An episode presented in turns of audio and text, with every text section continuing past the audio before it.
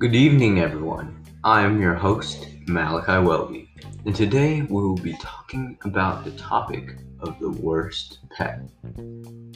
The worst pet are lizards. Lizards are just horrible pets. They don't provide any sort of companionship, and they make many messes, pooping everywhere. They sit in their cage all day, sleeping. They don't do anything much, and their beady eyes look into your soul. Lizards are the worst possible pet. Thank you for listening to my podcast. Check out my other podcasts in the description below. Thank you for listening.